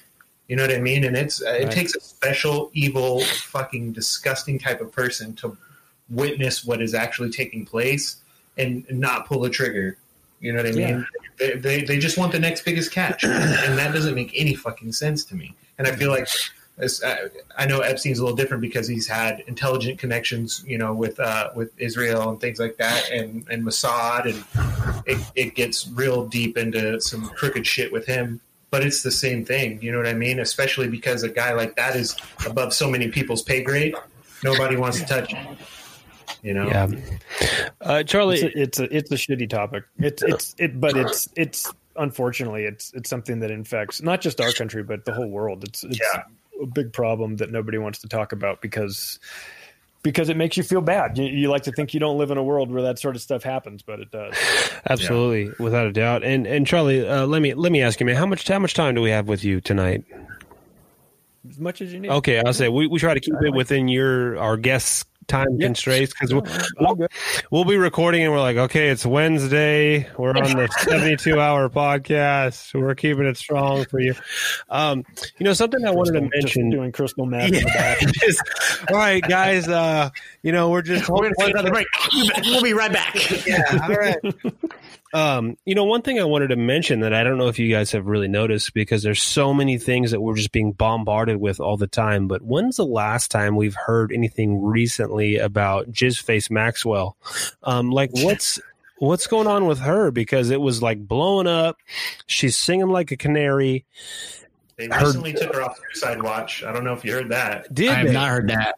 Stupid idea. Well, man, I wonder what's going to happen next. Yeah. And then there was a big fire there at the at the facility last night. Oh Jesus! Was there really, Mhm. Yeah. Charlie? You're breaking news right now. No, there there was. There was. There I saw I saw the video of it. Can't And I saw uh, my buddy Jason Goodman was commenting on it too. He was saying, "Jesus, this is like right down the street from where I." He's like, "I can hear the sirens from it too." Yeah, they were lined up all over. A place called the the Tombs, I think, is what what they call the facility. Are the Uh, cameras down now? I'm sure they are. Yeah, I'm sure they had to cut the power, you know, to get the firefighters in there. You don't want to have an electrical fire, you know, Rolling as you're right whisking away your star witness. I don't know. I'm just, I'm just, I'm just fucking around. I don't know. Yeah. I- there was a fire, but I don't know if if, Wild. If they've whisked her away. Though, last thing- you know what, man, uh, anything is possible when it comes to this because you've got the most powerful people shitting themselves about Yep. whether or not she's going to talk. So, um, She's going to talk. There, there's no way she's going to talk, or they're going to silence her before. She's I mean- looking at some fucking time, so she's going to talk. well, she's she's she might not have to talk. She might have the information on them where it on you know on on the people that are so high that she just has to sit there and let them figure out how to get her out. You know what I mean? Yeah. Because it's worth it's worth it for them to make sure she's happy with them. And therefore, they can that. spring her out of there. So there's it could go either way, really. I, I personally think that um I mean she's smart. She's got a, Yeah. she's got dead man triggers, right? Oh, yeah. They know Yeah. that. She you know, you whack me, you whack me. I can't stop you from killing me in this prison. Obviously, you know you're gonna you can get to me whenever you want, but you know you do that, and obviously there's no more reason for this information to stay private. It all goes out, Right. And so you get a bunch of people saying, "Don't hit her, don't Mhm. do it. I don't want that shit coming out." She comes from a family that you know is all mobbed up, Yep. Yeah. so it's not like they don't know how the game is played. Feel like it's it's only a matter of time before um, Frazzledrip goes live on YouTube. Uh, you know, recently that's a terrible. recently, um, they reported that Hillary Clinton does not have to stand for questioning in September. Yeah, based on that. Yeah, that's that's from an Obama appointed judge who decided that she doesn't have to answer questions about her email case. But I mean, you're, you're if I speed, right, I have to show up to court. Well, you don't have to. If You you don't don't, to, they'll put a warrant out for you, a bench warrant. It fucking happens, or Hillary then I someone from Cops Plus pulls you over and takes your car and your license on the side of the It's- freeway. And then I, I try to explain to people this isn't a race issue, right? Because they, they, they keep talking about, well, the Democrats are trying to save us. No, they're not. I don't know if anybody knows that, but they're not. Yeah. But they, it it also goes to when they commit shit like this, right? I mean, uh, after Benghazi, I would have thought there would have been gallows lined up, right? you would and think. And nothing happened and it's like what the fuck man? I i i don't return a library book and i get a fucking warrant for my arrest. Are, it's it blows my mind. And but back to the mask thing right? So if you have a discussion with somebody you can't see your face then the discussion is a completely different direction. And i witnessed this at work when uh, uh, an, uh, a, a coworker of mine was speaking to another coworker about um, some of the things that Trump has done uh, in regards to the Middle East deal, right? The peace deal, Yeah. Middle East. Yeah. and he had his mask on when he was talking. And this other guy lost his fucking mind when he brought up Trump, and he called him. Uh, he said, "Don't talk about Trump around me. You're uh, everybody that supports Trump is racist. You're a racist." And I kind of poked my head up, like, "What? Did that really just happen? That's fucking weird." And and he goes, "I'm not a fucking racist. How dare you?" And he goes, "Well." That guy right there is a Trump supporter. That guy over there is a Trump supporter. You're telling me all these guys are racist? And he goes, "Yep." He's like, I don't give a shit what you say. You're racist if you support Trump. And he lost his fucking mind, yelling and screaming at the top of his lungs, dude. It was crazy. And he's like, dude, it's because we can't have a face to face conversation. It's because he can't see me.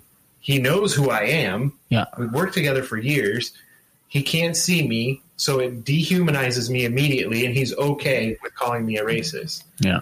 You know? You've known someone for their, the whole time that you've been working together for years, but you're going to call them a racist, but they've never done anything racist at all at any point. That's pretty blanket statements. I have a big problem with blanket statements. Like all Trump supporters are racist. No, that's that's back up. No, that's not the case. Right. All It's black all Black Lives Matter people are bad. Well, that's not the case either. Yeah. All police officers are bad. Eh, that's not that's not it. You can't make blanket statements. Yeah. You cannot do that. Exactly. And That's what he's trying to explain to him. He said, "You know what?" Because he goes, "Well, that's my opinion," and he goes, "That's not an opinion.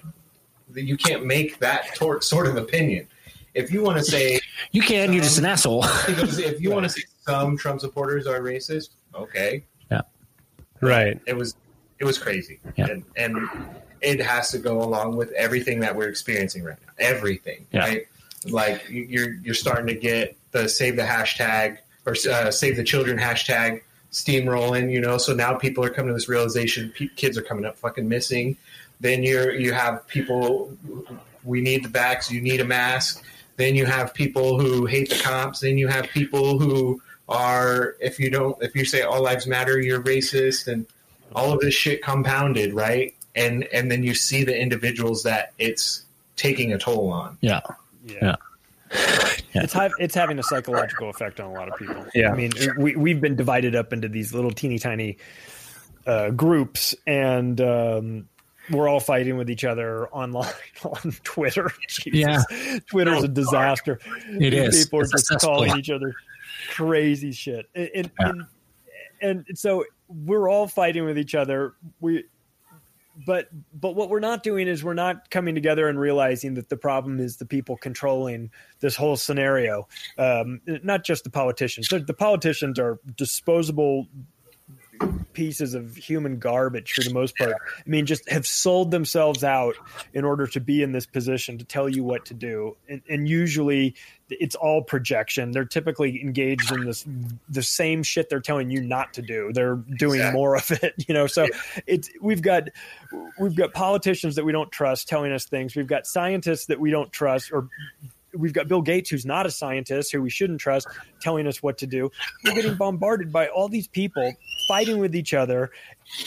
And i mean it's a ma- it's a wonder that we haven't burned the whole country to the ground by now. I mean it's like um, and we've got an election coming up which but neither side will will probably you know acknowledge the results you know.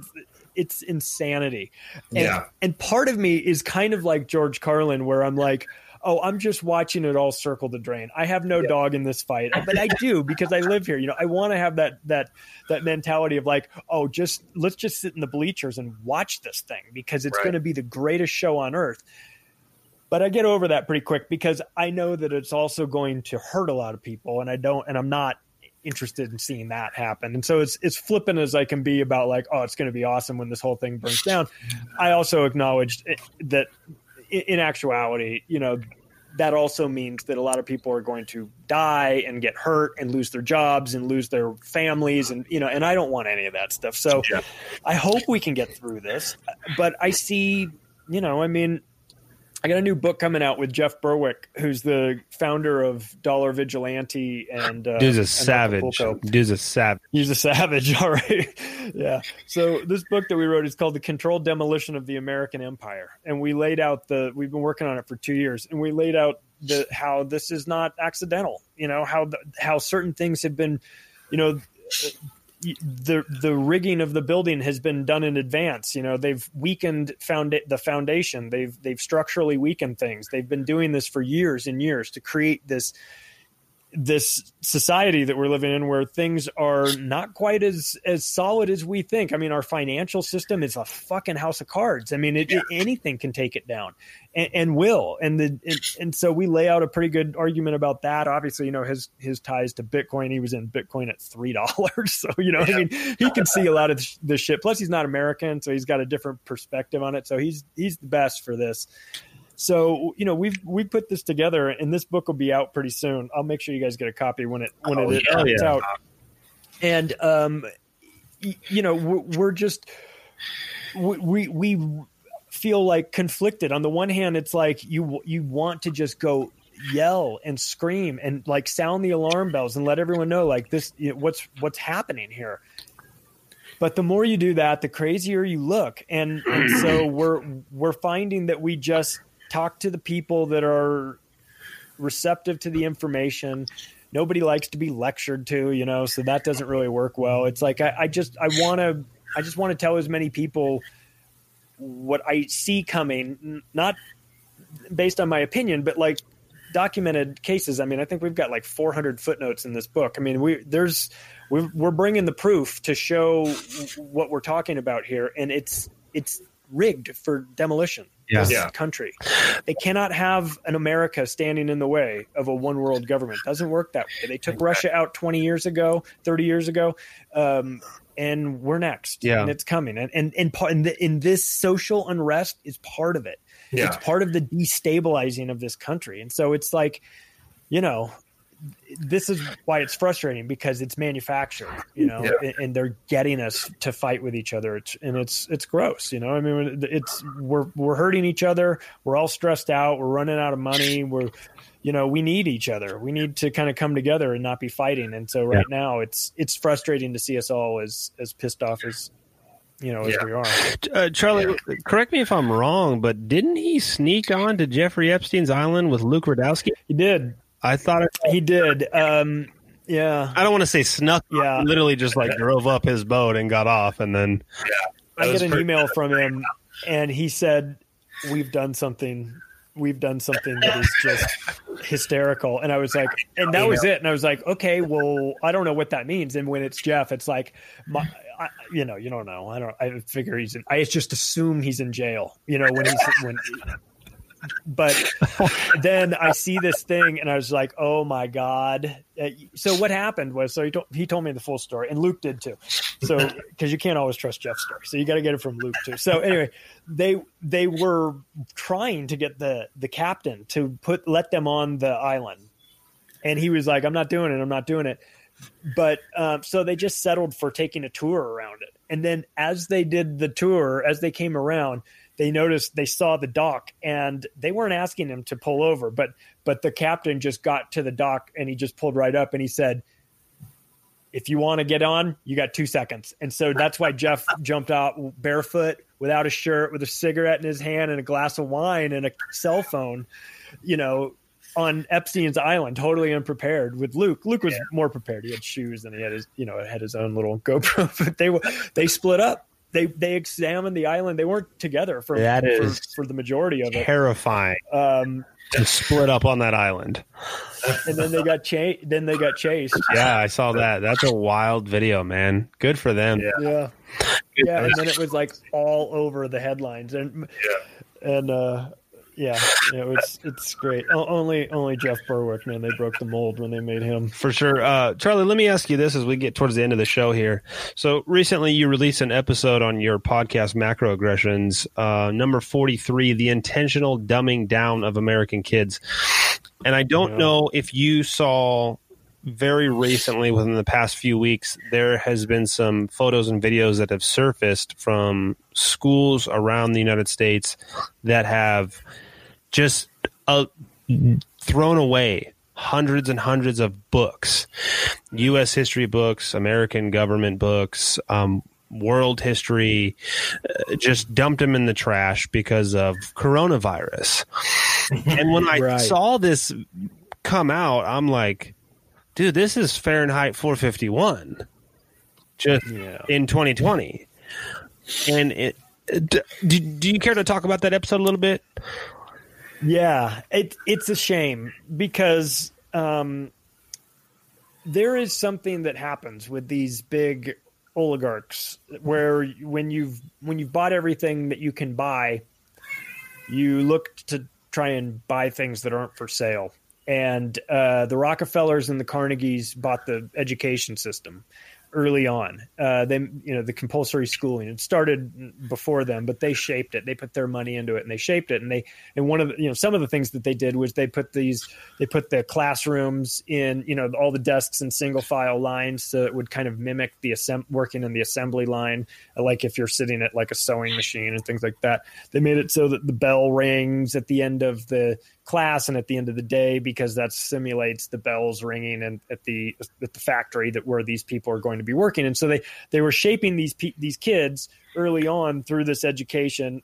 Just, that's just talking about the physical uh, components of the schools but they also did it through the educational literature. Um, so they, they they tried to get them ready for a very different sort of existence not the uh, you know high thinkers you know but more like just the the working class.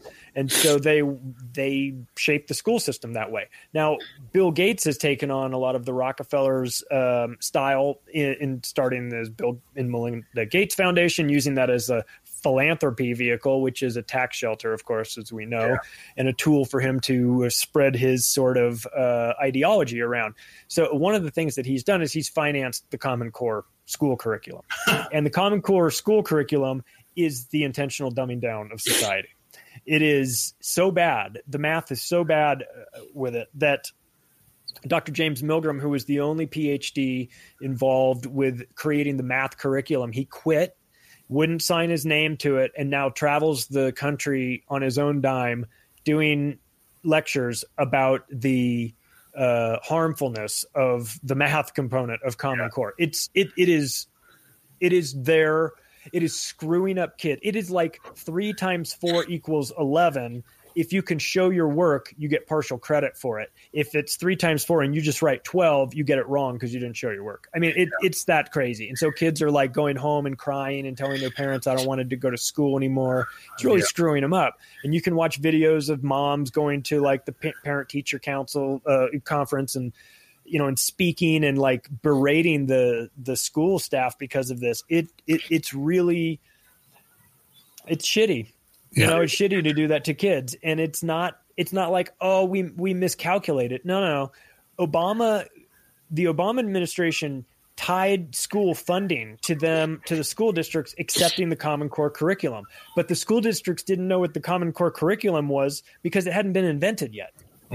but they had to agree to it in order to get the money. And if they gave if the if the federal government gave them the money, they had they spent it because they're schools and they need to spend it. So they can't back out now, or else they'd have to give the money back, which they don't have anymore because they've spent would it. spent it. So it is it is they've trapped them in this. And so, you know, I mean, it is debatable whether or not this is accidental or intentional. Yeah. I think it's intentional. But Yeah. when you've got Bill Gates involved, once again, you know, it make it, it should make the common person go, that guy again in the schools? Like Jesus, where isn't? I mean, this guy's everywhere. This is a His hand is like, in every- trust His hand is in everything, and people like It is that, I, I don't trust. When you're, you know, stay in your lane. Jesus. Well, you want to on a side note about Bill Gates that mo- a lot of people don't know. Um, he's one of the largest individual shareholders of Monsanto. They, of course, have been bought by Bayer, so he's a large shareholder there. And they are the inventors of genetically modified foods, the genetically modified seeds. Bill Gates also financed the Svalbard Seed Vault in Norway, Oh which holds millions and millions and millions of original seeds. Mhm. So he can hide them away from you Wow. while he finances Monsanto to create GMO seeds for everybody else to eat. Jesus. He's a fucking monster. He's an asshole. He's really thought he's really thought this stuff out. I- you know, he he's he it's not accidental. He's in he's into everything. He's Yeah. controlling the science, he's controlling the technology, and he's c- trying to control the food. I got to tell you, Charlie. Um, so by trade, I'm an electrician, and I've seen it. I, I'm I mean I'm not by any means old. I'm 30 I'm 30 I'm almost 31. But we've seen or I've seen in my trade particularly where we get these young kids that come out of high school that my god I've had apprentices ask me when measuring something, "Hey, what's the little line before the big one?" And I'm like, I don't know how to answer that question without insulting you. but it's it's and it's not their fault, I don't think. I think it's just the educational system that it's the it is the intentional dumbing down of these future generations. And I think that's just more about control. Once you dumb the people down, they're they're not going to be the critical thinkers, and they're not going to be out there asking the questions, and they're going to be, be able to be controlled. Yeah, That's that's absolutely right. That's exactly uh, You control what they consider to be within within the realm of possibility for them as a job. Yeah. Um, you control. You can. Yeah. You through the education system. If you can dumb them down, then you you've got you've got a handle on where they fit in in your version of society. And Yeah. they'll never get much higher or above that. It's a ca- it's like it becomes like a caste system, and um, you know, and that, but that's what these maniacs sit around dreaming about.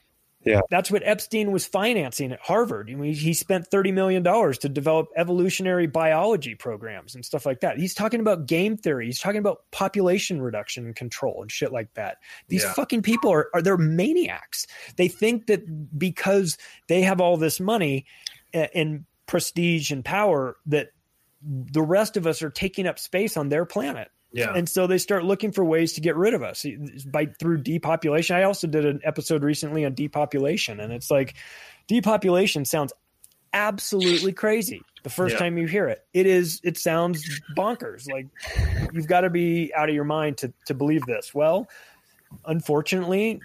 There's a whole lot to it. There's a whole plan, and it's all it involves all these people. They want us all gone, and it's and and frankly, they're not even shy about talking about it. I'm not people say that's conspiracy theory. It's like, no, no, this is co- conspiracy analysis. This is No, yeah. this is reading their own books. This isn't me no, yeah. saying this. This is Prince Philip talking about you know if I die and come back as I'd like to come back as a virus to wipe out half of the population. It's like, listen, don't get mad at me for bringing Yeah. this up. This, he's the maniac that said it. Yeah, So, I didn't build the Georgia Guidestones, bud.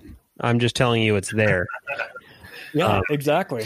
Uh, Charlie, as we get to the end of the show here, let me ask you, Chris and Boy. I don't know if you have a question for Charlie before we let him go tonight, but um, my question for you is where what's next like what do you see happening in september october november should i buy a bunker should i you know You should lease a bunker. I should Maybe not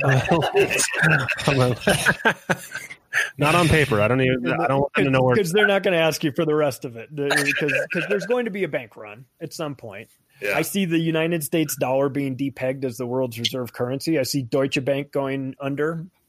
I see I see a financial catastrophe on the horizon with jobs and real estate. I I work in real estate. I've worked as a real estate broker for 20 years and um, I see dark clouds on the horizon for for for real estate because it's tied to jobs and, and, and everything. And this has a cascading effect on the economy. And and so I, I mean I look I would love to say that I I think that everything's going to be fine. I, but I just wrote a book with Berwick about how it's all coming down you Right. know? right. So I, I take no pleasure in saying it, but it's like, but the reason why we're saying it is because it's important to, you know, do, like I've said a couple times, I, I, I, I go back and forth between wanting to just shut my mouth and just say, you guys, if you can't see it coming, it's not my responsibility. But I, I tend to err on the side of I just want to warn people about this so that they can, you know, you're not going to be able to stop what's coming. This is a tsunami of a financial tsunami that is going to be catastrophic. And I hate saying it, but listen, it plan accordingly. Get your money out of the banks for God's sakes. Get be very careful about that. Oh, thank God, I have no money at the bank. Yeah, well, when you something that people don't know when you put your money when you deposit your money into a bank account it becomes the it becomes the property of the bank and you become an unsecured creditor. That is a that is true. It is their money. It's not yours. So if they decide that it closes up one day and everything goes down they have no obligation to give you the money because it's not your money. It's their money. So people need to know things like that. I mean that doesn't get talked about too much. So cash is good. You see them trying to ban cash. Gee Yeah. i wonder why that is because they're trying to control everything. Mm-hmm. And cash is still one way that people can get you know can have untracked transactions not to say that it all is drug deals or you know i mean just transactions that you don't you know you don't need to have anybody know about so Yeah. So there's that i mean people can plan accordingly gold and silver we're starting to see those go up you know those are the they're heavily manipulated onto the downside Mhm. um, by the same fuckers that are running central banks and printing trillions of dollars. They they're shorting the gold and silver markets big time to keep that price down because they know that that impacts the way people perceive the U.S. dollar, and if the dollar goes, the whole thing goes, and so it becomes we're interconnected. We're Yeah. interconnected with everything. So it's like I did this presentation at Anarchapulco in February, so before coronavirus, but I was ranting and raving about how if Deutsche Bank goes down, it, it's curtains for everybody. Yeah. And um, so that's the world we live in right now, where you can't. I should say you can't totally, but you, but everything is interconnected. So something can happen in, to a German bank and have devastating uh, effects on the American economy, and and start something that is a domino effect that takes down multiple banks, insurance companies, you know, and then jobs, and uh, you know, it just get, gets worse. Unfortunately, I hate saying it. I really wish I had better news, but unfortunately, like, just look around. Yeah. Does anything look better than it was last year, or two years ago, or three years ago? Everything looks worse. So I, I'm I, I wish I was more optimistic, but uh, but since I'm not, I guess the upside of me not being optimistic is that you can make moves in advance of this to protect yourself, to protect your finance. I'm not licensed. I'm not giving. I'm not licensed to give financial advice. I'm licensed to give real estate advice, but not financial advice. So don't take my financial advice. But you've got time right now. Not much, but there's still time to prepare for what you think might be coming. So Right. so be smart about it. And for God's sake, I mean, if you have this time and you're watching shows like this and you're aware and awake to the fuckery that is happening in this world, like, and you're not prepared for it, then that's kind of on you because at least the the sheep don't know any better. But you, if you know better and you're not preparing, then, um, you know, what's the good? What good is knowing this information if you're not going to, you know, do something with it? Right. Yeah, no, I, I know on uh, Conspiracy Farm, they talk a lot about Deutsche Bank. They've been talking about that for a long time. Uh, Yeah, in fact, I had that conversation with Pat. Yeah. Pat, Pat and I talked about talked about Deutsche Bank too. Yeah, that's right. Yeah. It's funny you say that because he brought that up, and um, yeah, that's the, it. And and and how how crazy is that? That all it takes is one totally mismanaged rogue criminal bank, and Deutsche Bank is the dirtiest bank in the world uh, to take down the whole system and it Yeah. can it really can and, and and when you talk about derivatives and things like that oh my god and you're you're in this sort of make believe world where you're talking about 1.5 quadrillion dollars worth of derivatives you know that the banks are holding on their balance sheets. And it's like I, I don't even understand what that i can't even imagine that amount of money. But but you've got reckless banks acting like they're above the law. And and that to me that will be the trigger that will will take everything down. It's not i mean the societal stuff is is is obviously a huge problem. The presidential election is is a, is you know obviously going to be uh, emotional on both sides but keep your eyes on the banks man. They're, they're the they're the problem. Uh, before we let you go, Charlie, do you see any weight to the NESARA GESARA theory that's out there with the whole financials? I don't know if you're familiar with that or not, but the whole financial i'm not. system. tell, tell me what that is. So essentially, what the theory says is that the American dollar is going to completely collapse on purpose to bring in a new currency that is actually backed by gold and silver, which is why Donald Trump took over the Federal Reserve.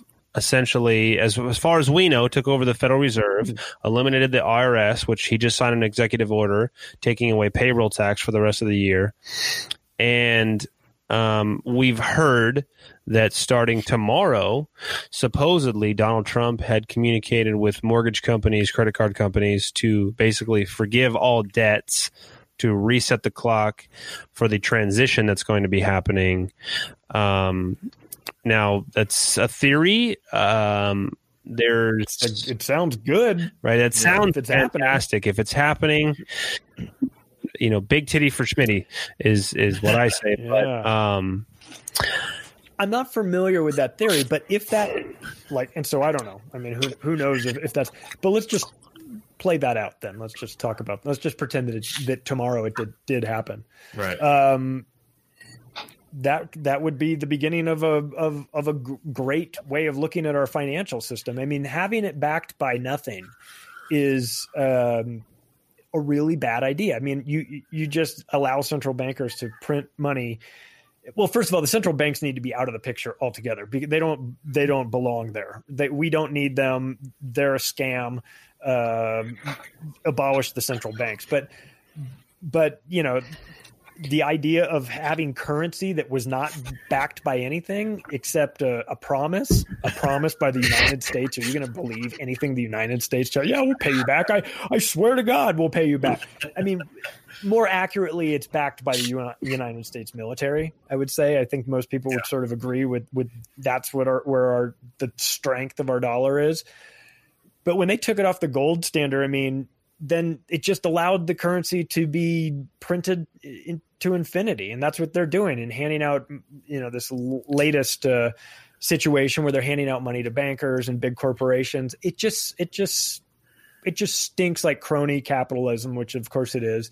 And Yeah. you can't do this forever. You can't do this and expect to have a healthy society. Things are going to break down. So if there is a plan out there to wipe out all the debt and back it by gold and silver but fucking let's do it man that sounds great but i'm not holding my breath right. Yeah. uh, because there's a lot of people that you know there's a lot of people that think JFK got shot because he was talking about ending the Fed. You know, there's there's there's you know, I mean, hmm people people get get hurt when they start talking about uh, changing the way the current financial system works because there's obviously so much at stake there, and so I, I wouldn't expect anything like that to happen without a fight. But uh, if it does happen, then I I I would applaud it for sure. Trump did say he's going to go underground for a little bit. He did say that. Yeah, Yeah. yeah. well, yeah. What, I wonder what that meant. Uh, I what, was scratching my head. what a time to be alive. Chris Boyd, do you have any questions, comments for Charlie before we let him go? Now you stole my question. It was Oh. NESARA GESARA. So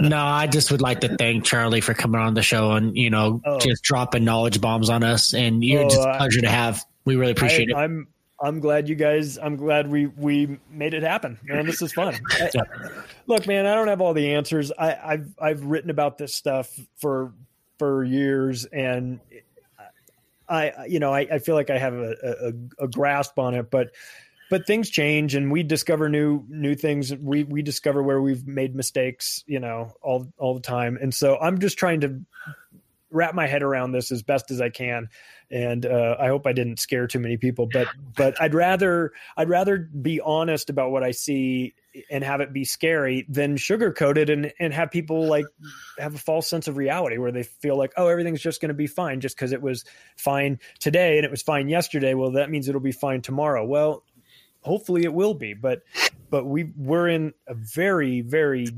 combustible situation that I believe is done on purpose, and so you know, maybe I don't know. Yeah. Maybe give each other a break. Although I say that, but I, I still want to punch the guy in the face at the grocery store if they tell me to put on a mask. You know what I mean? So I, I, I still Yeah. find myself having to try and take my own advice. But it's such a weird, weird time to be alive and to be uh, analyzing this and watching what's going on. They'll be studying th- this year for for years and years to come. It'll be written in the history books about Oh, what a crazy t- year 2020 was. Absolutely. I think we've uh, we've said it before on the show, especially when we had a, a guest on the show, Ryan Alexander, who operates Transcend Towers on Instagram. He said it's a very interesting time to be alive for a conspiracy theorist because if you've been in this game for a long time, like all of us have, nothing's really happened since basically 9-11. We get like little, little flickers and little things that go on throughout time. You know, the Boston bombing happens and then nothing happens. And, and uh, now all of a sudden, you know, people that used to call us crazy are coming out and going, Hey man, what's going on with this? And I'm like, well, what do you want to know? Yeah. Oh, how, What you got? oh, how the turn What do you need? yeah, it's funny that way. But I, I, I, you know, I, I, I, I know that people think that a lot of this stuff is, is, um, is insane because it is, you know. But it doesn't mean just because it sounds crazy doesn't mean that it isn't true. You know, and and I'm not trying to say that all of the conspiracy theories out there are true. You know, I mean that you you have to use like a level of discernment, but but but you would be surprised how many of the of the wonky things out there you know the, the average person who's hearing about this stuff that you would be surprised how much of it is back you know backed up by a lot of truth. I mean some of these big wars you know that that have been started were were started on lies. And um and and and so uh, my fear is that we're in a time where everybody's lying on tv the you know the government is lying to us constantly and that's that's one of the things that you need right before you kick off a big war. So hopefully we don't see something like that. But these, but the politicians are just crazy enough to do something Oh, yeah. like that as a way to distract from their own inefficiencies and their own criminality and things like that. So, so that's the- that's what we have to look forward to. We have the type of politicians that are so so evil that they would start a war. They'd rather start a war than have you find out about how criminal they are Yeah. Yep. Yeah, that, because they don't give a shit if it kills a million people. Yeah. Like Madeleine Albright said, and I put the quote in my book, you know, we think the price is worth it. Talking about half a million dead Iraqi children. They don't give a shit. They don't care about you. So, you know, if people if if what comes out of this this time where everyone is talking to conspiracy theorists like us about these things, you know, if something good comes out of it, it maybe it will be that the average person is a little bit more distrusting of the government and the media because they should be. These are institutions are constantly and perpetually lying to you as a standard operating procedure. So the the quicker everybody figures this out, the harder it is for them to keep doing that to you because you just will find you just won't you you, you know listen to their their information. You'll tur turn off the nightly news. You'll come to alternative news sources and things like that. So the the so maybe maybe one of the good things that comes out of this scenario is that people wake up to um, what a bunch of liars the government is and, and the media and how they're co-conspirators in this whole COVID nineteen situation. Yeah. And so um, you know, but then again, there's the intentional dumbing down Yep. of society, and you you're also hoping that those are the same people that make the connection. And sometimes they just don't because they're not capable of it, you know. Absolutely. Without a doubt. Charlie, man, thank you so much for coming on the show. Uh, where Thanks for having me. where can people find your show and, and your website and give, give a chance to shout that out? Yeah, the website is the octopus of global control.com. Um, my, that's the book I wrote. My first book is the same name. Uh, people can buy the digital version on my website. Uh, just donate 10 bucks to, through PayPal and I send you two digital versions of it. Um, if you like the paperback book, you can get that at Amazon or barnesandnoble.com. And yeah, macroaggressions is the podcast and that's on Apple and Spotify and iHeartRadio and David Icke's platform called Ickonic and on uh, YouTube as well. So yeah, and if you haven't checked out Ickonic, go check it out. I C K O N I C dot com. Um, it's it's a kind of like a subscription service, but you can get seven days uh, free if you just Okay. sign up for a free trial. They've got all kinds of cool stuff there. They're doing a lot of um, really interesting original content. They're sort of like the Netflix of cons- conspiracy world, uh, sort of. I mean, they're on their way. I mean, they're not as big, obviously, but that But sounds cool. amazing to me. I'm, yeah, there, there's a there's a lot of uh, there's a lot of new content there, and there's a lot of content that's banned. Like Vaxxed is coming there, Oh wow. so um, that that movie's going to be premiering pretty soon. So my show's there. You can find a bunch of stuff. So yeah, you can check check me out. And on Twitter, you can follow me at macroaggression.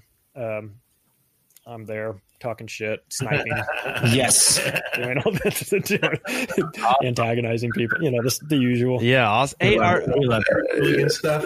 Yep. um, Charlie, are you still number three on Apple under government? Uh, not anymore. I did listen. I was number one in Pakistan. Oh, Hell yeah, dude. I kind of joked about that on on a on. I went on someone else's podcast. I was number one in Pakistan according to to Chartable, which I know doesn't really. It's not a real accurate measurement. It's like I'm not like actually beating a lot of these other shows, but according to them, the way they calculate the trajectory, it, said that. And I made a joke that I was number one in Pakistan. And I was like, "Hey, shout out to everyone in Pakistan who's listening," you know. And I got an email from a guy. He's like, "Hey, I'm in Pakistan, and like all of my friends are listening to the oh, show." Was like, No why? he's like, he's like, well, you did an article, you did a, you did an episode with this guy named David McMillan who had been locked up abroad, and one of the places he got locked up in was Pakistan, and I mentioned it, and for some reason it got out in Pakistan, so everyone, so he was saying all his friends were listening to my show. I was like, man, I'm so, I was kind of fucking around when I when I goofed that I was number one in Pakistan, but now I'm kind of proud of it. God dang right. Pakistan, Yeah. Pakistan, Pakistan. Hey, I'm going to shout out Pakistan. We love you guys out there. And yeah, can't man, yeah. Pakistan's Hit the bell. at, man. Subscribe. Hell man. yeah. So check, check Karachi for life. yeah, check, so check out Macroaggression podcast. Very good podcast. Right, very, thank Um, you very much. So Charlie, we'll say bye to you after the show, man. That's it uh, for this episode of Whiskey, Beer, and Conspiracies. Make sure you check out our show on all available uh, podcast platforms. We are now on, on Apple Podcasts, probably for not much longer. God, it took us a long time to get there. Um, but follow us on Instagram. We do have a Twitter, and check out our website wbconspiracies.com. But that's it for us. This has been. And Chris. I want you to get up now. I want all of you to get up out of your chairs. I'm as mad as hell, and I'm not going to take this anymore. USA in his house. USA in his house. Donald Trump, Putin and shit. I'm a human being. God damn it! My life has value.